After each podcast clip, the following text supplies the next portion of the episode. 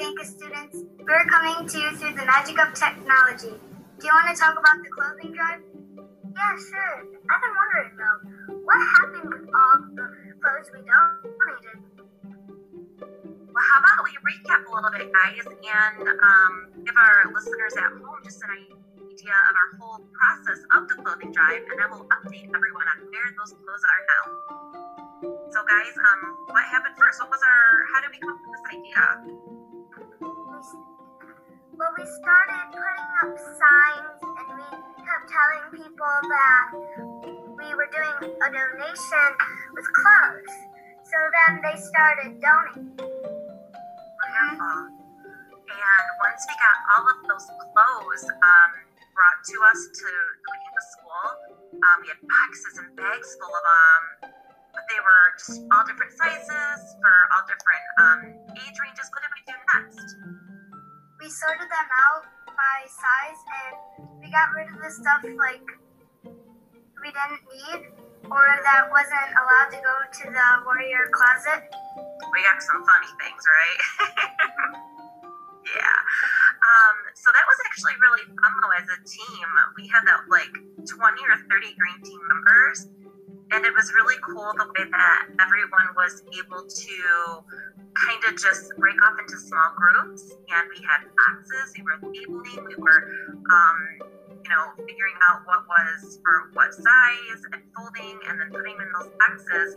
And our intent was to do what with those clothes and those boxes. What were we planning to do like as soon as we could?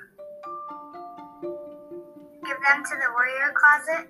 Yeah that's Exactly. The Warrior Way Closet is located at Woodhaven High School and it services not only just our students in our district and families, but to anyone in the community. So, the cool thing about the Warrior Way Closet is anybody can go in and say, hey, I'm in need, some, in need of some clothing, and our district just helps people out. But by the time we got everything sorted and organized, what happened? So, COVID things happened.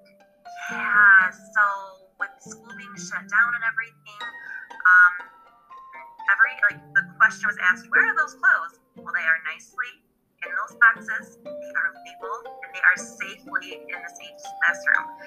And um, before we started, you know, recording today, we were having some conversation about how we're going to get those clothes out to the community.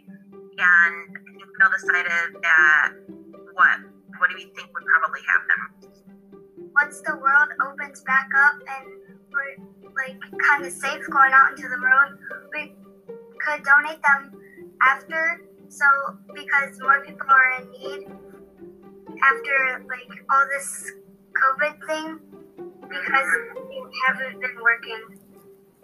Yeah, so really this might come at a good time that once um, you know our buildings are open and things are more normal for us, we'll be able to um, those clothes and those boxes brought over to that Warrior Way closet, and then I'm sure they will decide the way that they're going to open up that um, you know closet for the community.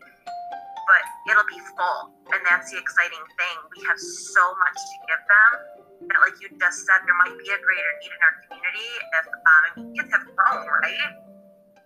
Um, over these months, and they might families need new things, and some families haven't been working right now. Um, so what a great gift that we could share out um, these clothes with our community. And the other great part of it is these clothes didn't end up just thrown away or in the back of the closet. They're being used and for a great cause. So awesome job, ladies.